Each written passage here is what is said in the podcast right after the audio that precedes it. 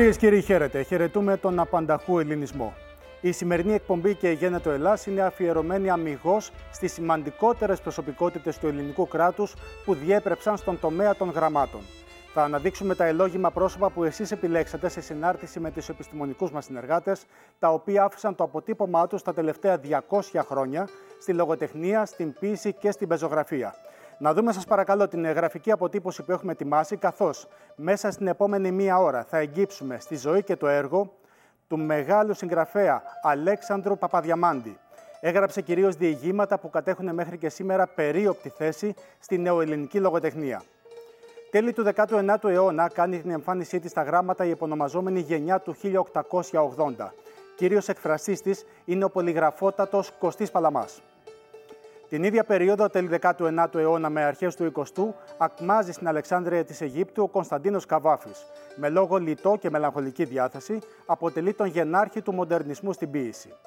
Θα αναφερθούμε επίσης στον ευρυμαθή Νίκο Καζαντζάκη. Είναι ο Έλληνας λογοτέχνης με τις περισσότερες μεταφράσεις του έργου του παγκοσμίως. Περίοπτη θέση καταλαμβάνει αναμφισβήτητα ο Γιώργος Εφέρη. Το 1963 θα φέρει το πρώτο βραβείο Νόμπελ στην κατηγορία της λογοτεχνίας. Θα δούμε επίσης το έργο του Γιάννη Ρίτσου. Είναι από τους λίγους που εκτός από ποίηματα και μυθιστορήματα έγραψε επίσης θεατρικά έργα. Ο σπουδαίος Οδυσσέας Ελίτης είναι ο δεύτερος νομπελίστας ποιητής που θα αποκτήσει η χώρα μας το 1979. Για τη ζωή του μας μιλάει η τελευταία σύντροφός του, επίσης ποιήτρια, η Ουλίτε Ελιοπούλου. Η τελευταία σημαντική απώλεια από το χώρο των γραμμάτων ήταν αυτή της ποιήτριας και ακαδημαϊκού Κικής Δημουλά, που έφυγε από τη ζωή αρχές του 2020. Λοιπόν, πάμε να δούμε το κάθε πρόσωπο διεξοδικότερα. Καλωσορίζουμε σε αυτό το σημείο έναν άνθρωπο που έχει διαγράψει τη δική του σημαντική πορεία στον ακαδημαϊκό χώρο, τον καθηγητή νεοελληνικής φιλολογίας στο Εθνικό και Καποδιστριακό Πανεπιστήμιο Αθηνών, τον κύριο Ευρυπίδη Γαραντούδη. Καλησπέρα σας. Καλησπέρα, κύριε Σάρη. Ευχαριστούμε πάρα πολύ για την παρουσία. Κύριε καθηγητά, θέλω να ξεκινήσω καταρχάς ρωτώντας σας πού οφείλεται το γεγονός ότι ο Καζαντζάκης είναι ο πιο πολύ μεταφρασμένο Έλληνας συγγραφέας τους τελευταίους δύο αιώνες. Παλαιότερα είχαμε την εντύπωση ότι η πολύ μεγάλη απήχηση του έργου του Καζαντζάκη οφειλόταν σε στοιχεία φολκλωρικά, συνδεδεμένα δηλαδή με την τοπικότητα, την κριτικότητα που υπάρχει έντονη στο έργο του.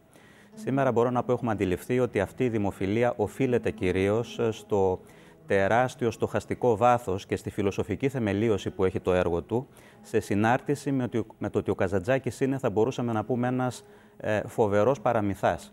Είναι δηλαδή ένας αφηγητής, ο οποίος αφηγείται με πάρα πολύ παραστατικό, εναργή τρόπο ε, πάρα πολλά ζητήματα της ανθρώπινης κατάστασης που αφορούν σε πάθη, στον έρωτα, στην, στο φόβο του θανάτου, στην αναζήτηση του μεταφυσικού.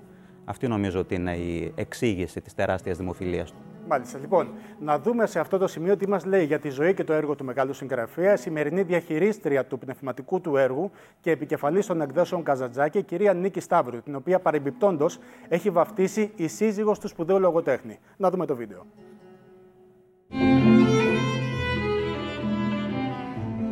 Κυρία Σταύρου, είστε η πνευματική εγγονή του Νίκου Καζαντζάκη. Παράλληλα, η σύντροφος της ζωής του, η Ελένη, σας έχει βαφτίσει. Από μικρή ακούτε ιστορίες για το μεγάλο συγγραφέα. Πείτε μας, τι άνθρωπος ήταν. Θεωρώ τον Νίκο Καζαντζάκη πνευματικό παππού μου ε, με τον ίδιο ακριβώς τρόπο, με την ίδια λογική και πνεύμα που ο ίδιος ο Νίκος Καζαντζάκης θεωρεί τον Δομήνικο Θεοτοκόπουλο παππού του, επειδή είναι καμωμένη από το ίδιο χώμα της Κρήτης. Ε, η Ελένη Κασαντζάκη όντως μου μεταλαμπάδισε, αν θέλετε, την, το πνεύμα, το πνευματικό DNA του Νίκο Κασαντζάκη, ε, διαβάζοντάς μου τα βιβλία του από πολύ μικρή ηλικία. Ε, η Ελένη Κασαντζάκη έπασχε από αϊπνίες, οπότε ερχόταν στο κρεβάτι μου το βράδυ και καθόταν και άνοιγε ένα βιβλίο του άντρα της. Και μου το διάβαζε, σταμάταγε κάθε τόσο να μου εξηγήσει τι εννοούσε. Εγώ άκουγα, άκουγα και ταξίδευα σε αυτά τα απίστευτα παράλληλα σύμπαντα που δημιούργησε ο Νίκος Κασαντζάκης, ο Θεός μου, μέχρι εκείνη τη στιγμή. Ποιο ήταν το σημαντικότερο πόνημά του κατά τη γνώμη σας; Ο ίδιος ο Νίκος Κασαντζάκης θα σας απαντούσε ε, ότι η Οδύσσια είναι το πιο σημαντικό του πόνημα. Είναι αυτό το έργο με το οποίο ο γιος θα ξεπερνούσε τον πατέρα. Δηλαδή ο γιος είναι ο Οδυσσέας που θα έπαιρνε την εξέλιξη του ανθρώπου πιο μακριά, ένα βήμα υπερβατικό. Ε, η Ελένη, ας πούμε, θεωρούσε τον τελευταίο πειρασμό το ίστατο έργο του. Γιατί όταν προσπαθούσε να το δαχτυλογραφήσει για να το στείλει στον εκδότη, δεν μπορούσε να δει καλά αυτά που διάβαζε από τα δάκρυα του Καζαντζάκη που είχαν ε, χαλάσει το μελάνι σε μερικές σελίδες. Εγώ όταν θέλω να ακούσω καθαρά τη φωνή του Καζαντζάκη να μου μιλάει, διαβάζω την αναφορά στον Γκρέκο. Εκεί πιστεύω ότι ακούγεται η φωνή του Καζαντζάκη σαν ένα ποτήρι καθαρό νερό. Ως διαχειρίστρια του πνευματικού του έργου, ποιο ήταν το πρώτο βιβλίο που εκδώσατε; Το πρώτο έργο που εγώ εξέδωσα ήταν τα λίματα του Νίκο Καζαντζάκη στο λεξικό Ελευθερουδάκη. Αυτό το βιβλίο, να σας πω την αλήθεια, δεν πούλησε καθόλου. Το χαρίζαμε, ακόμα το χαρίζουμε. Δεν νομίζω ότι το αγόρασαν πάνω από 10 άνθρωποι, αλλά είναι από τα σημαντικά μας έργα, γιατί αντιπροσωπεύει ολόκληρη την παραγωγή του Νίκο Κασαντζάκη. Από πλευράς πωλήσεων, ποιο ήταν το πιο πετυχημένο βιβλίο του; Σταθερά πουλάει, αν θέλετε, η ασκητική, το φιλοσοφικό του έργο, η κραυγή του και μετά θα έλεγα είναι ο Ζορμπάς, ο βίος και η πολιτεία του Αλέξη Ζορμπά. Ήταν ένας άνθρωπος με έντονες θρησκευτικές και υπαρξιακές ανησυχίες. Ο Νίκος Καζαντζάκης πάντα έψαχνε το Θεό, τη θεότητα μέσα μας. Ε, τον θεωρούσε τον Θεό συνοδοιπόρο του. Ο Καζαντζάκης ήταν ένας βαθιά ένθεος και πνευματικός άνθρωπος. Θα έλεγα ένας ανθρωπιστής πάνω απ' όλα, αγαπούσε τον άνθρωπο. Καθοριστική για την πορεία του θα σταθεί η Γερμανία, καθώς εκεί αρχές της δεκαετίας του 1920 θα ενταχθεί στην κομμουνιστική ιδεολογία.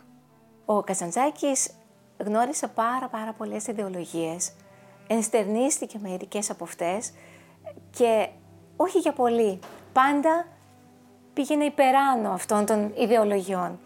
Και μάλιστα το κομμουνιστικό ιδεώδες, το οποίο είχε τον είχε επηρεάσει πάρα πάρα πολύ.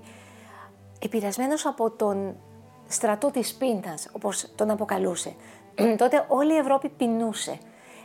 Ο Καζαντζάκης δεν έμενε στα σαλόνια, περπατούσε στο δρόμο, περπατούσε κάτω από τις γέφυρες, έβλεπε τον κόσμο, πόσο υποφέρανε. Και ήξερε ότι κάποια στιγμή όλα αυτά θα ξεσπάσουν. Αναζητούσε την πνευματικότητα πίσω από όλα αυτά τα τα ρεύματα που υπήρχαν. Γι' αυτό και ο Νίκος Κασταντζάκης κάποια στιγμή αποστασιοποιήθηκε, αν θέλετε, από τα κομμουνιστικά ε, ιδεώδη.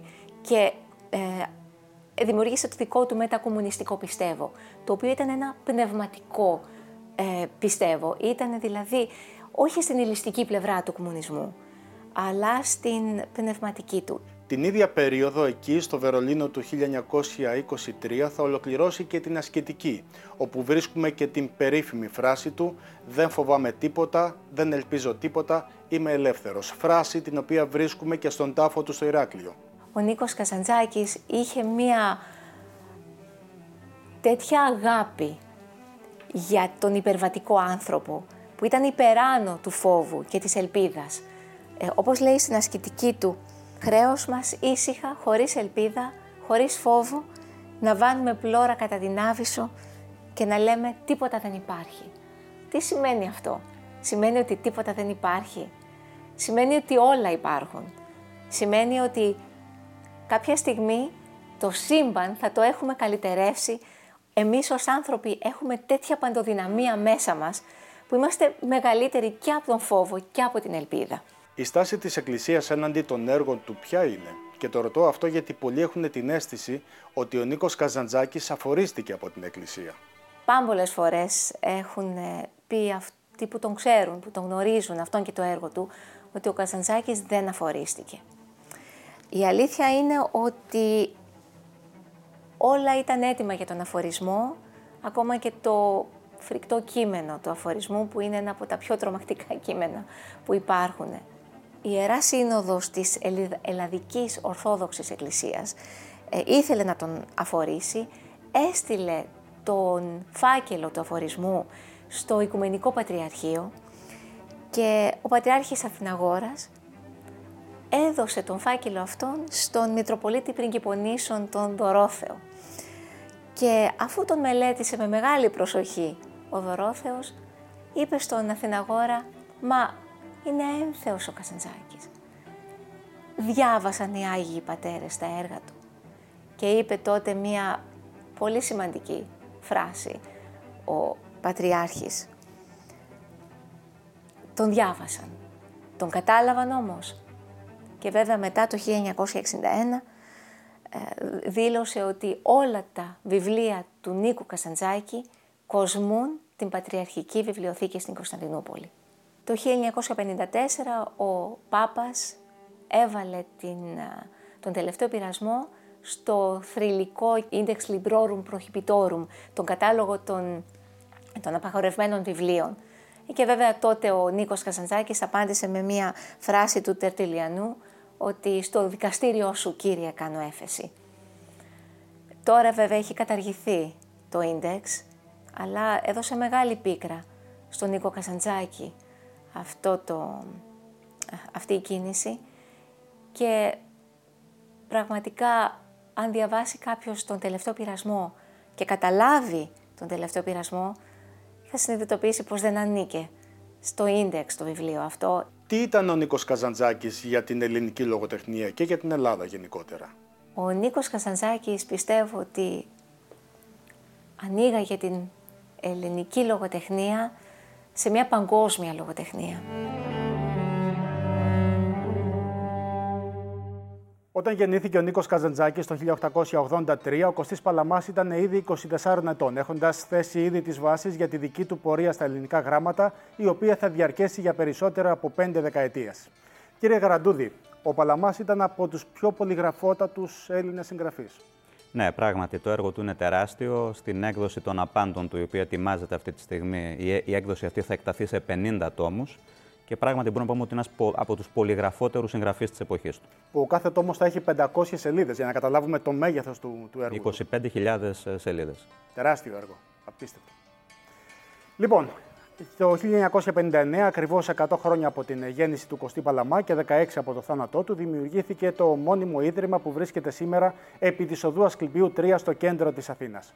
Είναι το σημείο που βρισκόταν το παλιό σπίτι του εθνικού μας ποιητή και εκεί που έγραψε ολόκληρο το έργο του. Να δούμε τι μας λέει για αυτόν το μέλος της Διοικούσας Επιτροπής του Ιδρύματος και διδάκτορ φιλολογίας, η κυρία Δέσποινα Δούκα. Τέλη του 19ου αιώνα κάνει την εμφάνισή της στη νεοελληνική λογοτεχνία η επωνομαζόμενη ποιητική γενιά του 1880. Κύριος εκφραστής της είναι ο Κωστής Παλαμάς. Γεννιέται στα 1859, άρα στο φανέρωμα της γενιάς του 1880 είναι 20 έως 21 έτους.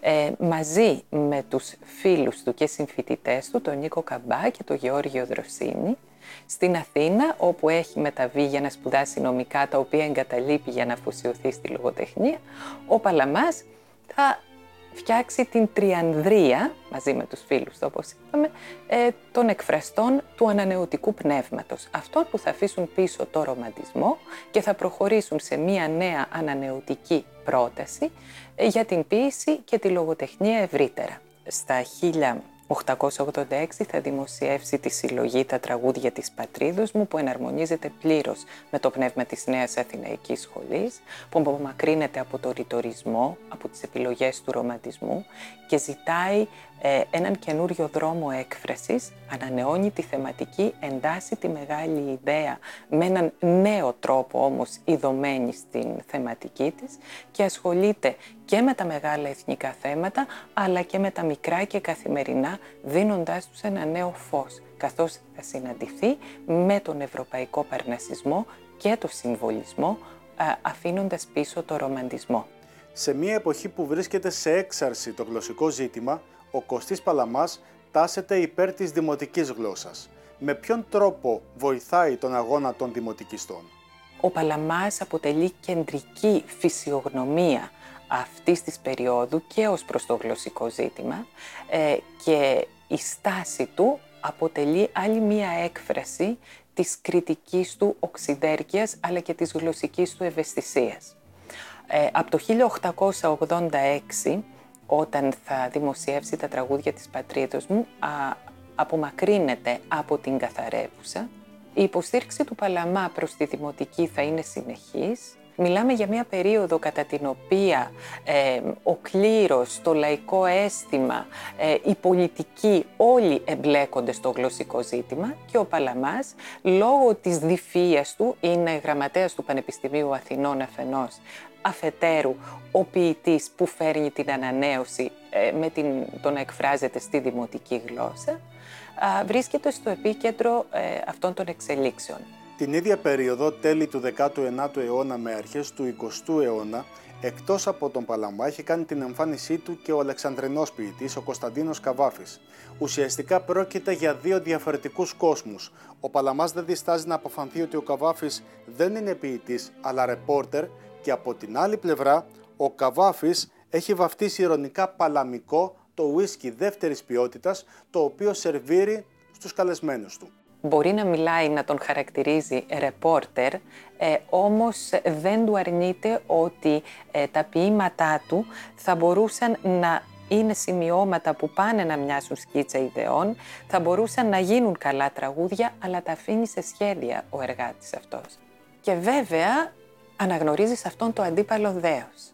Είναι προφανές ότι φοβάται την επιτυχία του Καβάφης στο μέλλον. Διαβλέπει ότι ο Καβάφης θα είναι αυτός, όπως και ο ίδιος ο Καβάφης το διαβλέπει, που θα έχει μεγαλύτερη πρόσληψη από τους κατοπινούς, όπως και έγινε. Ποιο θεωρείτε κατά τη γνώμη σας το σημαντικότερο έργο του; Ο Παλαμάς ήταν μεγάλος ποιητής, θεατρικός συγγραφέας, ε, διηγηματογράφος, ε, κριτικός, επιστολογράφος και στο έργο του υπάρχουν διαμάντια σε όλους αυτούς τους τομείς. Αν μιλήσουμε τώρα στενά για το ποιητικό του έργο, οπωσδήποτε ε, η φοινικιά και γενικότερα η συλλογή ασάλευτη ζωή με τη φοινικιά, τον ασκραίο, τις εκατό φωνές, ε, είναι ένα έργο που δείχνει ότι ο Παλαμάς έχει φτάσει με αυτό ε, στο απόγειο της ε, ποιητικής του προσφοράς ακολουθούν οι μεγάλες ποιητικές συνθέσεις, ο δωδεκάλογος του γύφτου και η φλογέρα του βασιλιά, που ο Παλαμάς κάποια στιγμή λέει ότι αυτά θα έσωζε αν έπρεπε, έπρεπε να σωθεί κάτι στην περίπτωση που χανόταν ολόκληρο το έργο του.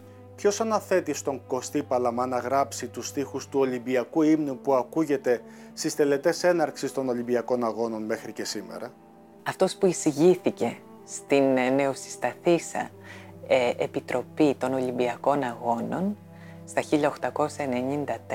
1894 ήταν ο Δημήτριος Βικέλας, ο πρώτος πρόεδρος της ε, Επιτροπής Ολυμπιακών Αγώνων και στο Σπυρίδωνα Σαμάρα, τον επτανήσιο διάσημο στα λυρικά θέατρα της Ευρώπης εκείνης της εποχής μουσουργό, να τον ντύσει μουσικά.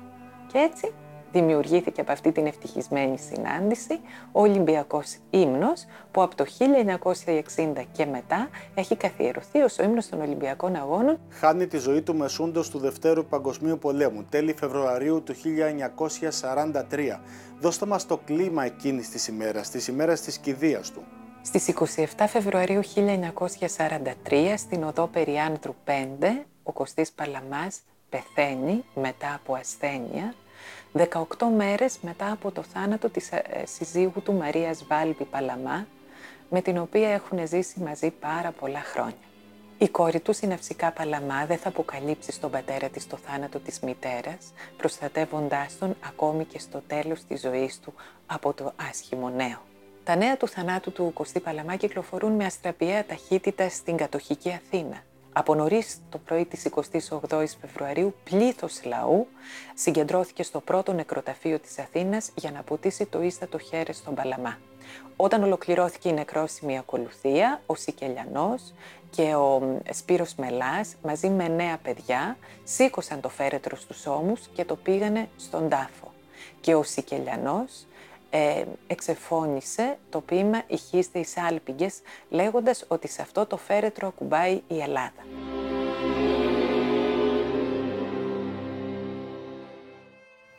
Μείνετε μαζί μας καθώς αμέσως μετά το μικρό διαφημιστικό διάλειμμα που ακολουθεί θα επιχειρήσουμε να σκιαγραφίσουμε το προφίλ του Οδυσσέα Ελίτη, του Αλέξανδρου Παπαδιαμάντη και του Κωνσταντίνου Καβάφη.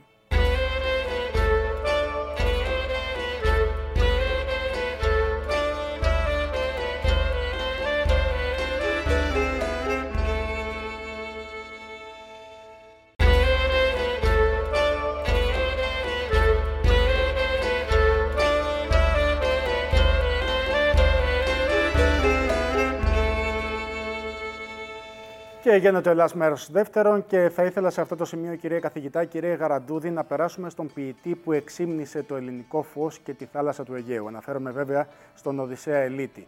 Πείτε μας δύο κουβέντες για αυτόν. Ε, ο Ελίτης ε, όντως συσχετίστηκε πάρα πολύ με την ελληνικότητα. Ε, ωστόσο το έργο του έχει πολύ ευρύτερη αξία γιατί και το δικό του έργο, έργο έχει τεράστιο ε, αισθητικό και φιλοσοφικό βάθος μπορούμε να πούμε ότι είναι ένας από τους βασικούς εξυγχρονιστές της παράδοσης του λυρισμού που ξεκινάει από τον Διονύσιο Σολομό και φτάνει μέχρι τον Ελίτη, μέσα από την ε, σύνδεση του λυρισμού με τις σύγχρονες τεχνοτροπικές τάσεις της εποχής του και ιδίως με τον ε, υπερεαλισμό. Έτσι, ο Ελίτης φτιάχνει μια ποίηση η οποία μέχρι σήμερα εξακολουθεί να μας ε, μαγεύει με την φοβερή της εκφραστική γοητεία και συνάμα το πολύ μεγάλο στοχαστικό βάθος της.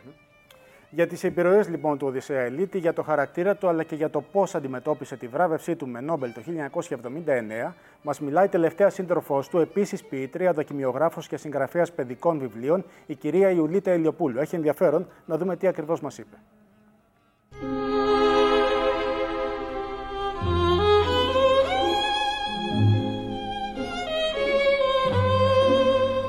Κυρία Ελιοπούλου, ζήσατε στο πλευρό του μεγάλου Έλληνα ποιητή Οδυσσέα Ελίτη για 13 ολόκληρα χρόνια. Ήσασταν, θα λέγαμε, η μουσα του. Δεν θα έλεγα η μουσα. Η μουσα είναι μια έννοια πολύ παλαιά, η οποία έχει να κάνει ε, με μια εντελώς ρομαντική αντίληψη για την ποίηση, κάτι που δεν είχε ποτέ ο Ελίτης. Ε, μουσα είναι αυτή που μας εμπνέει. Δεν νομίζω να ενέπνευσα με αυτήν την έννοια ποίηματα για τον Ελίτη. Συμπορευτήκαμε για αρκετά χρόνια και διδάχτηκα πάρα πολλά από εκείνον, πάρα πολλά ουσιαστικά για την ίδια την ποιητική τέχνη και για τη ζωή. Ποια είναι η σημαντικότερη ανάμνηση που κρατάτε από αυτόν; Είναι αναμφίβολα το έργο του. Για μένα στάθηκε καθοριστικό για την επικοινωνία μου μαζί του το πόσο είχα γοητευτεί από τα τρία ποίηματα με σημαία ευκαιρίας. Ε, μια συλλογή η οποία δεν είναι τόσο γνωστή όσο είναι βέβαια οι πολύ αγαπημένες συλλογές του Ελίτη, το Αξιονεστή, το Μονόγραμμα. Και όμως είναι μια συλλογή που ουσιαστικά ε, κάνει κυβιστική ποιήση και μέσα από αυτό τον τολμηρό τρόπο θέτει πάρα πολλά θέματα αισθητικής αλλά και θέματα φιλοσοφίας όπως είναι άλλωστε όλο το έργο του Ελίτη μια λυρική κοσμολογία. Εμείς τον γνωρίσαμε μέσα από τα ποίηματά του. Εσείς που ζήσατε αμέτρητες στιγμές μαζί του, τι άνθρωπος ήταν; Θα έλεγα αυτός που γνωρίζεται μέσα από τα ποίηματά του. Υπάρχει στον Ελίτη, υπήρχε μια εντυπωσιακή ταύτιση των αρχών που υποστηρίζονται μέσα στο έργο και των αρχών που είχε ο ίδιος στη ζωή του και στην καθημερινότητά του. Δεν υπάρχει διάσταση που βλέπουμε σε άλλους συγγραφείς, άλλος ο βίος και άλλο το έργο. Ε, ήταν απόλυτα ειλικρινής και γράφοντας και ζώντας με έναν ασκητικό τρόπο, αλλά πολύ κοντά στις αισθήσεις, ε, με έναν τρόπο που ε, συνεχώς ε, επεδίωκε να διηλύσει ε, την πραγματικότητα, να κρατήσει το ουσιώδες.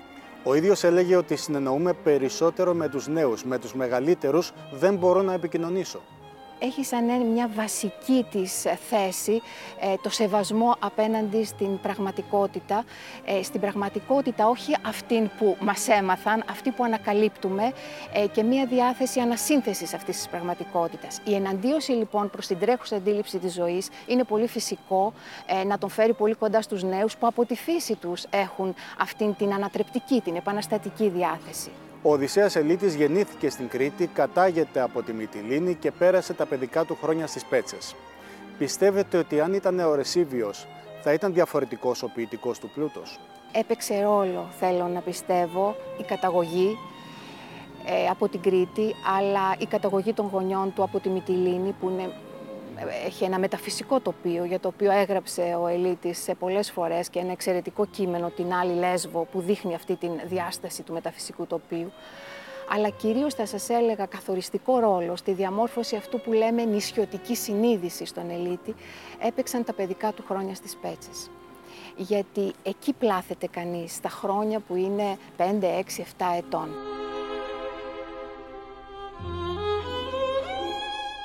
Το πραγματικό του επώνυμο ήταν Αλεπουδέλης. Πώς προέκυψε το ψευδόνυμο Ελίτης. Όταν πρωτο, έκανε την πρώτη του εμφάνιση στα γράμματα, ε, είχε ανάγκη από ένα ψευδόνυμο γιατί την εποχή εκείνη το όνομα Λεπουδέλης ήταν απολύτως ταυτισμένο με τη σαπονοποίηση που είχε ο πατέρας και ο θείος του. Ο ίδιος σε μια συνέντευξη που είχε δώσει αναφέρει πως, πως δημιουργήθηκε αυτό το όνομα λέγοντας ότι το ΕΛ ήταν ε, μια αγαπημένη αρχή, μια και είναι η Ελλάδα, η ελευθερία, η ελπίδα ε, ή μπορεί να αγαπούσα κάποια Ελένη, είπε την περίοδο εκείνη και ένα όνομα που αναφέρεται αρκετά μέσα στα ποίηματά του. Ε, το «η» είναι αυτό που λέμε το «y» που λένε οι Γάλλοι, το πιο ελληνικό, όπως λέει ο Ελίτης, γράμμα, μια ιδρία που λέει κάπου στο μικρό ναυτίλο και το «της» είναι μια ελληνικότατη από την αρχαιότητα μέχρι σήμερα κατάληξη. Στην ποίηση του Ελίτη υπάρχουν κάποιες εικόνες οι οποίες επαναλαμβάνονται συνεχώς, όπως είναι το ελληνικό φως ή η θάλασσα του Αιγαίου. Συνήθως οι ποιητές στο διάβα των χρόνων αλλάζουν εικόνες. Ο Ελίτης όμως δεν το έκανε αυτό. Θα σας έλεγα ότι ο ίδιος, ενώ παρέμεινε σταθερά σε αξίες, όχι σε εικόνες μόνο, αλλά σε αξίες, άλλαζε διαρκώς φόρμα. Βέβαια, ε, όταν λέω φόρμα εννοώ άλλαζε ποιητική φόρμα. Ο κόσμος των αξιών του, ναι, παραμένει ίδιος. Αυτό που λέτε εικόνες έχει να κάνει με κάποια σύμβολα και έχετε δίκιο σε αυτό. Σύμβολα παρμένα από την, τον φυσικό κόσμο, τον πραγματικό κόσμο, τα οποία όμως έχουν ε, προεκτάσεις και έχουν δυνάμεις ηθικές. Το 1956 με 1959 γράφει το «Άξιο Νεστή». Πώς προκύπτει αυτό το επικολυρικό ποίημα; Το έργο αυτό ε, γράφτηκε, σε, κράτησε ουσιαστικά μια δεκαετία η συγγραφή του, απλώς τα τελευταία χρόνια πριν την έκδοση ήταν μια συστηματική δουλειά που έκανε ο Ελίτης. Όταν βρέθηκε στην Ευρώπη και έβλεπε το επίπεδο ζωής των παιδιών στην Ελβετία, στην, στις άλλες χώρες, εκεί συνέλαβε την ιδέα να γράψει ε, για αυτό το άδικο που συντελείται στην Ελλάδα, να γράψει για μια ε, πραγματικότητα που είναι τόσο διαφορετική, ε, που έχει μέσα της και την οδύνη αλλά και το θαύμα. Όταν γράφτηκε το Action ST, που ουσιαστικά εκδόθηκε το 60, ήταν ένα έργο το οποίο δεν ήταν σε θέση να το κατανοήσουν την εποχή εκείνη και δέχτηκε και αρνητικές κριτικές. Ε, ακόμα και από συναδέλφους του δέχτηκε μια, ένα δισταγμό. Έφτασαν πολλοί φίλοι να του πούν θα γράψεις κάτι καλύτερο. Τότε ο Μίκης Στοδωράκης είχε τις προσλαμβάνουσες, το ένστικτο αν θέλετε, να κατανοήσει τη σημασία του έργου. Ε, ανταποκρίθηκε και στις δικές του αναζητήσεις στην εποχή εκείνη και γι' αυτό όταν το έλαβε στα χέρια του αμέσως ασχολήθηκε με τη μελοποίηση ενός μεγάλου μέρους ο ίδιος και η μελοποίησή του αυτή ε, είναι η αλήθεια ότι βοήθησε πάρα πολύ την εποχή, ειδικά εκείνη, ε, στην διάδοση του έργου. Κορυφαία στιγμή του είναι αναμφισβήτητα η 18η Οκτωβρίου του 1979, όταν η Σουηδική Ακαδημία του απονέμει το βραβείο Νόμπελ Λογοτεχνίας. Ο ίδιος το θεώρησε σαν μια πολύ μεγάλη τιμή ε, για τη γλώσσα και για τη χώρα του. Αυτό που ήταν διαρκέστερο και σημαντικότερο ήταν αυτή η πολύ μεγάλη τιμή που έγινε στην ποίηση, που έγινε στην ελληνική γλώσσα, που έγινε στη χώρα, λίγα χρόνια μετά τη βράβευση του Σεφέρη. Είναι δύσκολο για μια μικρή χώρα να πάρει δύο φορές μέσα σε λίγα χρόνια ένα βραβείο για την ποίησή της, που θα πει εν τέλει για τη γλώσσα της. Ο ίδιος όμως καταθέτει τόσο το χρυσό μετάλλιο, όσο και το βραβείο Νόμπελ στο Μουσείο Μπενάκη. Δεν το κρατάει σπίτι του τίποτα δεν ήθελε να κρατάει. Άλλωστε ζούσε σε ένα σπίτι πάρα πολύ μικρό, 45-50 ε, τετραγωνικά και ήταν φυσικό ε, και να κρατά τον αριθμό βιβλίων που είχε ανάγκη ε, και να μην έχει οτιδήποτε δεν ήταν απαραίτητο για την καθημερινότητά του. Βλέπουμε ότι ο Ελίτης παραμένει μέχρι και σήμερα επίκαιρος. Στα μέσα κοινωνικής δικτύωσης, για παράδειγμα, οι νέοι ανεβάζουν φράσεις του, όπως για παράδειγμα ότι την άνοιξη αν δεν τη βρεις τη φτιάχνεις απευθύνεται στους νέους ανθρώπους. Ε, η ποίησή του έχει αυτή την ε, εναντίωση σε μια τρέχουσα αντίληψη. Έχει αυτό που ο ίδιος επαιδείο και λέγοντας την ποίηση κάποτε είχε κάνει μια δήλωση λέγοντας ότι είναι πηγή αθωότητας γεμάτη από επαναστατικές δυνάμεις. Είναι φυσικό λοιπόν αυτό το λόγο που έχει τη λάμψη της σοφίας, τη λάμψη της, ε, ε, της ίδιας της γλωσσικής του έκφρασης, της μουσικότητας και των εικόνων του να ανταποκρίνεται βαθύτερα στην ψυχή των ανθρώπων.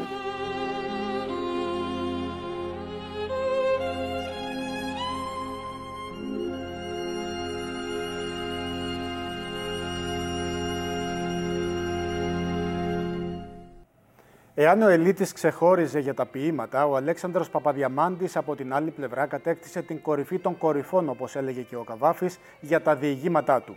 Κύριε καθηγητά, εδώ έχουμε να κάνουμε ουσιαστικά με έναν κοσμοκαλόγερο, προσιλωμένο στην Ορθοδοξία, τον Παπαδιαμάντη.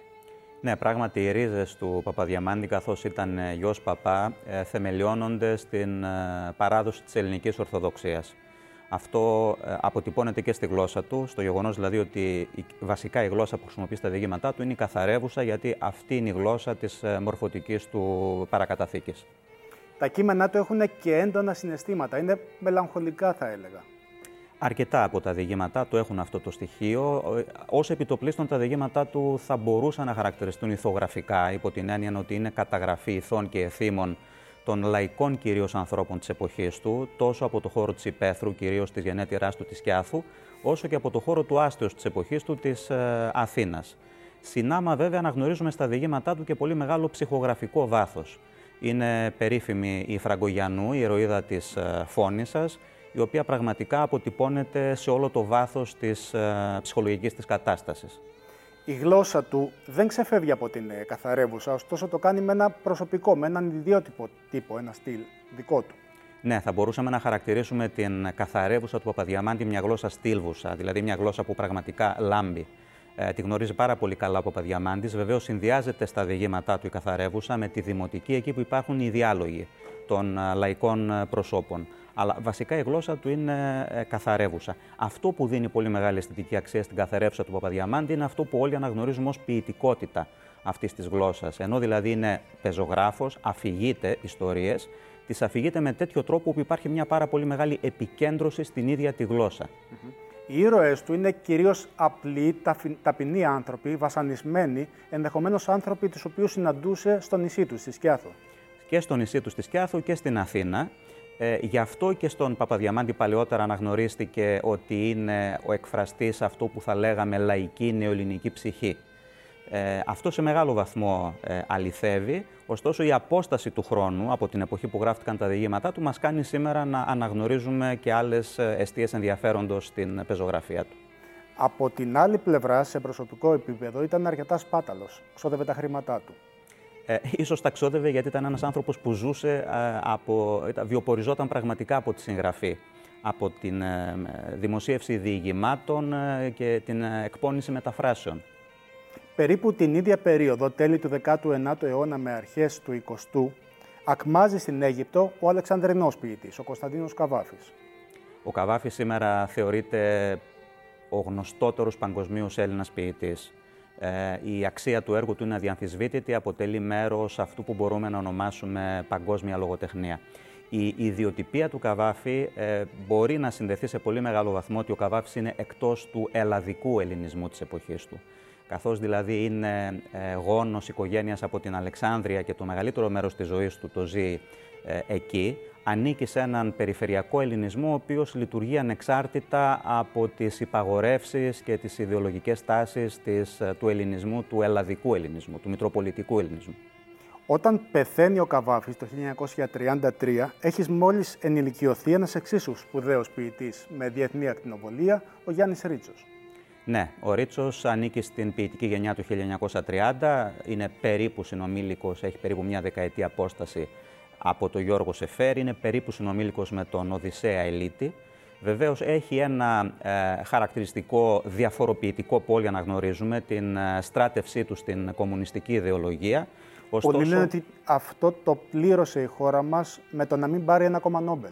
Ναι, ναι, αυτό μπορούμε να το πούμε. Ναι, δεν είναι ο μόνος που πλήρωσε το τίμημα, ε, ας πούμε έτσι, της ιδιαιτερότητάς του. Αυτό συνέβη και με τον Καζαντζάκη.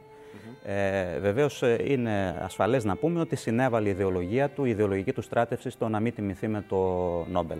Μάλιστα. Λοιπόν, τόσο για τον ε, Γιάννη Ρίτσο, όσο και για τον ε, Κωνσταντίνο Καβάφη, έχουμε την τιμή να καταθέτει την άποψή του στην εκπομπή μας ένας από τους σημαντικότερους εν ζωή ποιητές της πρώτης μεταπολεμικής γενιάς, ο κύριος Τίτος Πατρίκιος.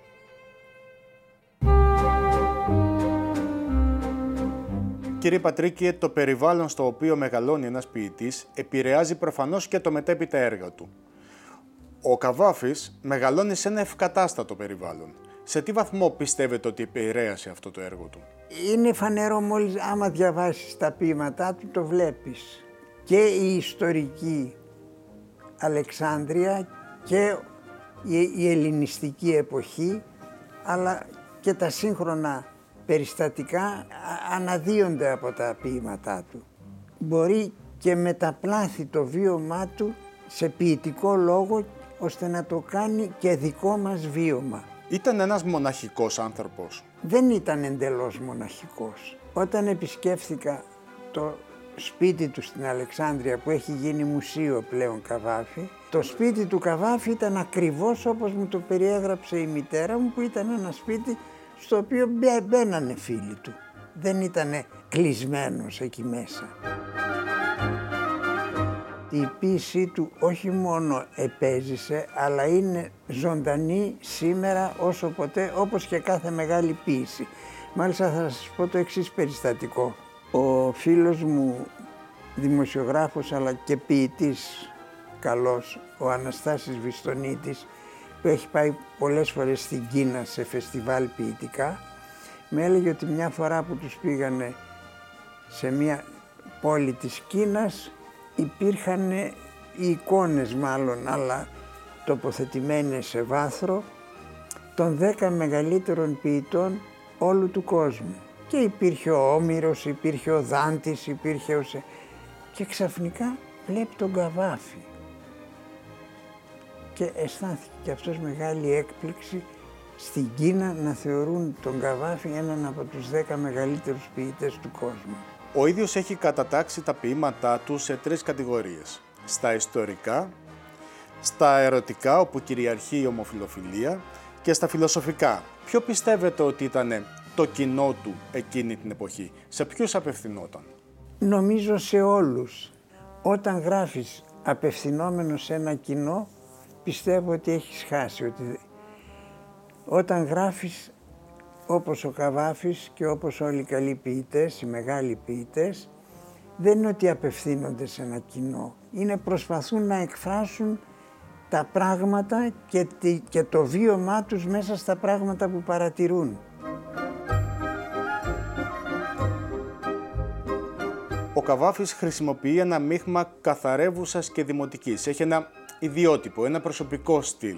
Είναι ιδιότυπος, είναι πυκνός λόγος που όταν το διαβάζεις το ποίημα και το ξαναδιαβάσεις ανακαλύπτεις διαρκώς και ένα και καινούργια επίπεδα. Και αυτό είναι το γνώρισμα της μεγάλης ποίησης. Τα μεγάλα ποίηματα έχουν τόσα επίπεδα ώστε δεν εξαντλούνται με μία ανάγνωση ή με μία ερμηνεία και μόνο. Γι' αυτό την Ηλιάδα και την Οδύσσια λόγου χάρη 3.000 χρόνια τώρα κάθε τόσο γίνονται και καινούργιες αναλύσεις και καινούργιες ερμηνείες.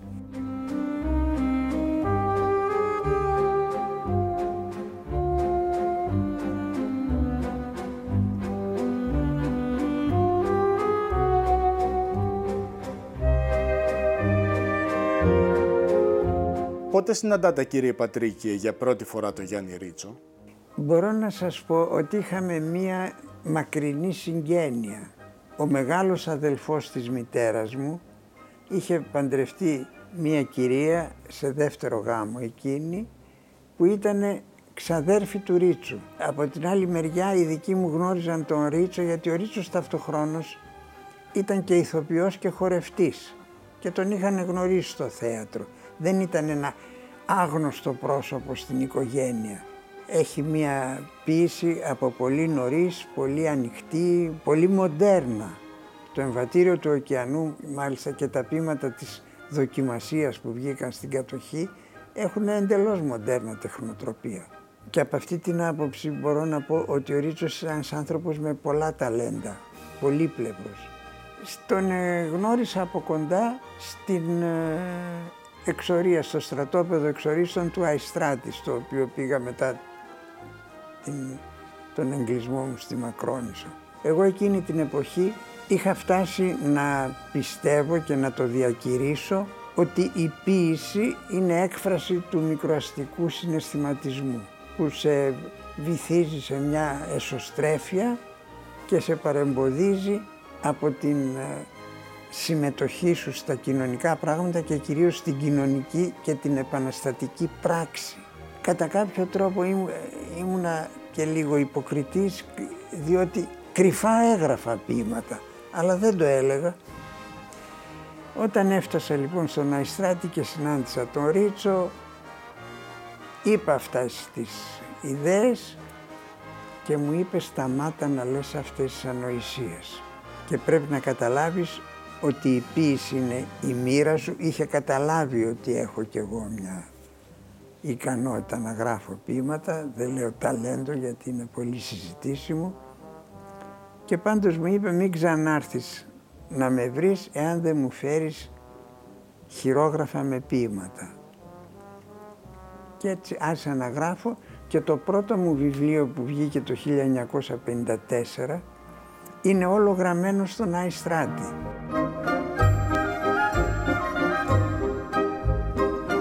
Εσείς δεν γράφατε καθημερινά όπως εκείνος, εκείνος έγραφε κάθε μέρα. Κάθε μέρα, μα ο κόσμος να χάλαγε, να, να, να, να γινόταν καταστροφή δίπλα.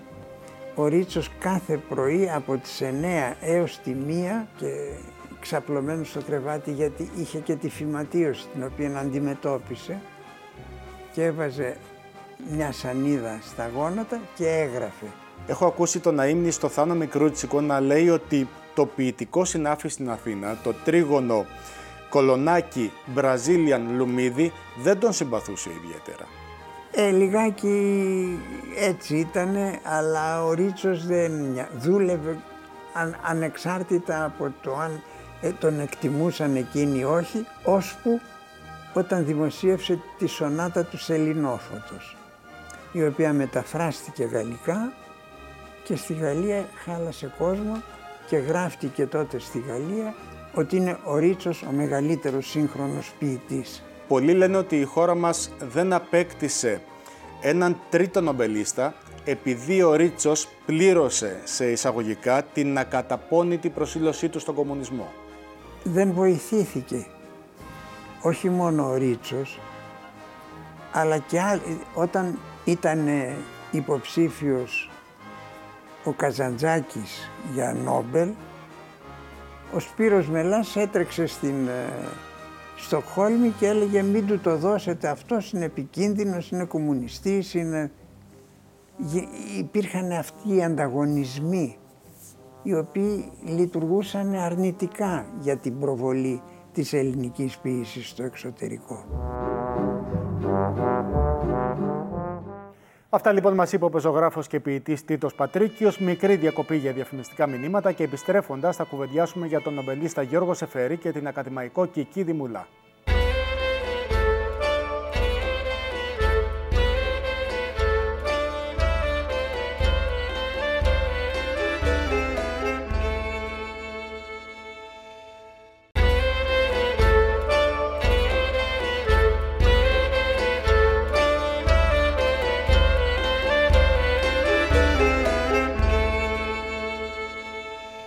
Μπαίνουμε στο τρίτο και τελευταίο μέρος της εκπομπής, φίλες και φίλοι, η οποία έχει επιλέξει σήμερα να προβάλλει τους σημαντικότερους Έλληνες στον τομέα των γραμμάτων. Κύριε καθηγητά, αγαπητέ κύριε Καραντούδη, την ε, δεκαετία του 1930 έχουμε έναν σταθμό για την ε, λογοτεχνία. Κύριος εκφραστής είναι ο Γιώργος Εφέρη. Ναι, ο Γιώργος Εφέρη ε, θεωρείται από τους σημαντικότερους ποιητές της γενιάς του 1930, γι' αυτό και το ορόσημο της γενιάς της δεκαετίας του 1930. Ε, γεννήθηκε στην Σμύρνη το 1900 και μέχρι 14 ετών ε, ήταν εκεί. Τότε η οικογένειά του ήρθε στην Ελλάδα. Το αναφέρω αυτό γιατί πολύ σημαντικό είναι για τον Σεφέρη το μικρασιατικό βίωμα και ιδίως η μικρασιατική καταστροφή.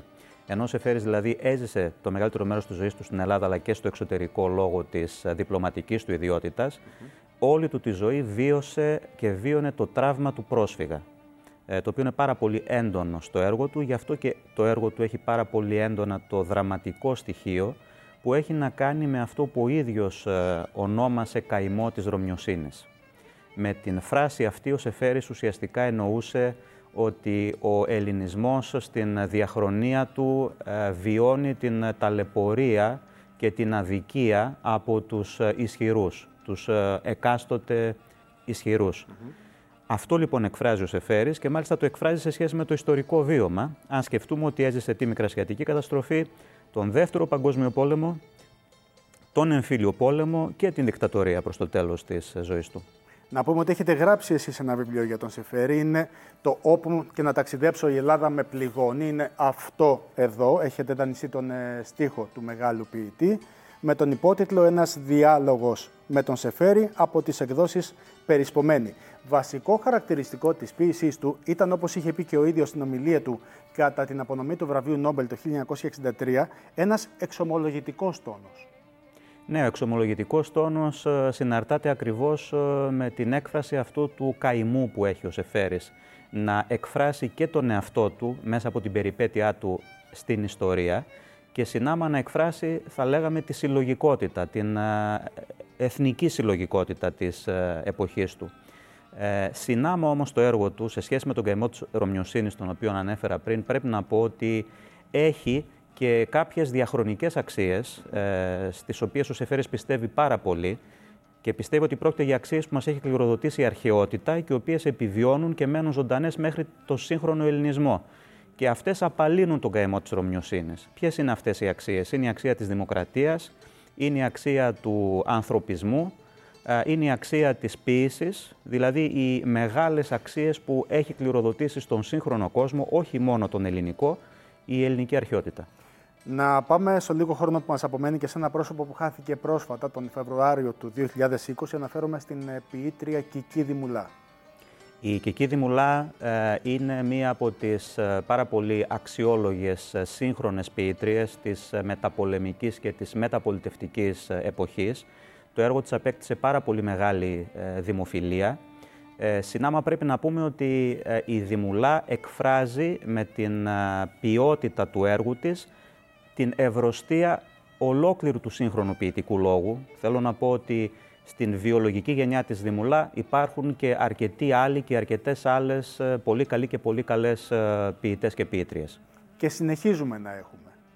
Βεβαίως, ο ελληνικός ποιητικός λόγος ε, συνεχίζει αυτήν την πολύ μεγάλη κληρονομιά που έρχεται από το παρελθόν και που ξεκινάει με τον Σολομό και τον Κάλβο και μέσα από όλους αυτούς τους σταθμούς που περιγράψαμε, που είναι, θα μπορούσαμε να πούμε, η κρίκη μιας εξελικτικής αλυσίδας, φτάνει σε ένα παρόν το οποίο εξακολουθεί να είναι ένα παρόν ε, πολύ υψηλής ε, ποιότητας. Κύριε Γαραντούδη, σας ευχαριστούμε πάρα πολύ για την παρουσία σας και για τις ενδιαφέρουσες γνώσεις τις οποίες μας καταθέσατε. Σας ευχαριστώ και εγώ κύριε Σαρή. Να είστε καλά. Κυρίες και κύριοι, διαθέτουμε έναν τεράστιο, ένα τεράστιο προνόμιο, ένα πολύ σημαντικό όπλο, το οποίο θα πρέπει να συνεχίσουμε να διατηρούμε σαν κόριο φαλμού, καθώς αυτό είναι που οδήγησε μία μεσαία σε έκταση χώρα, όπως είναι η Ελλάδα, στο να γεννήσει τόσο σημαντικούς λογοτέχνες. Το όπλο αυτό δεν είναι άλλο από την ελληνική γλώσσα, η οποία γράφεται αδιάλειπτα εδώ και τουλάχιστον 4.000 χρόνια. Ο λογοτεχνικός πλούτος μας είναι τεράστιος και ελπίζουμε να σας δώσαμε έστω και ένα μικρό έναυσμα για να τον ανακαλύψετε. Να είστε όλες και όλοι καλά. Γεια σας.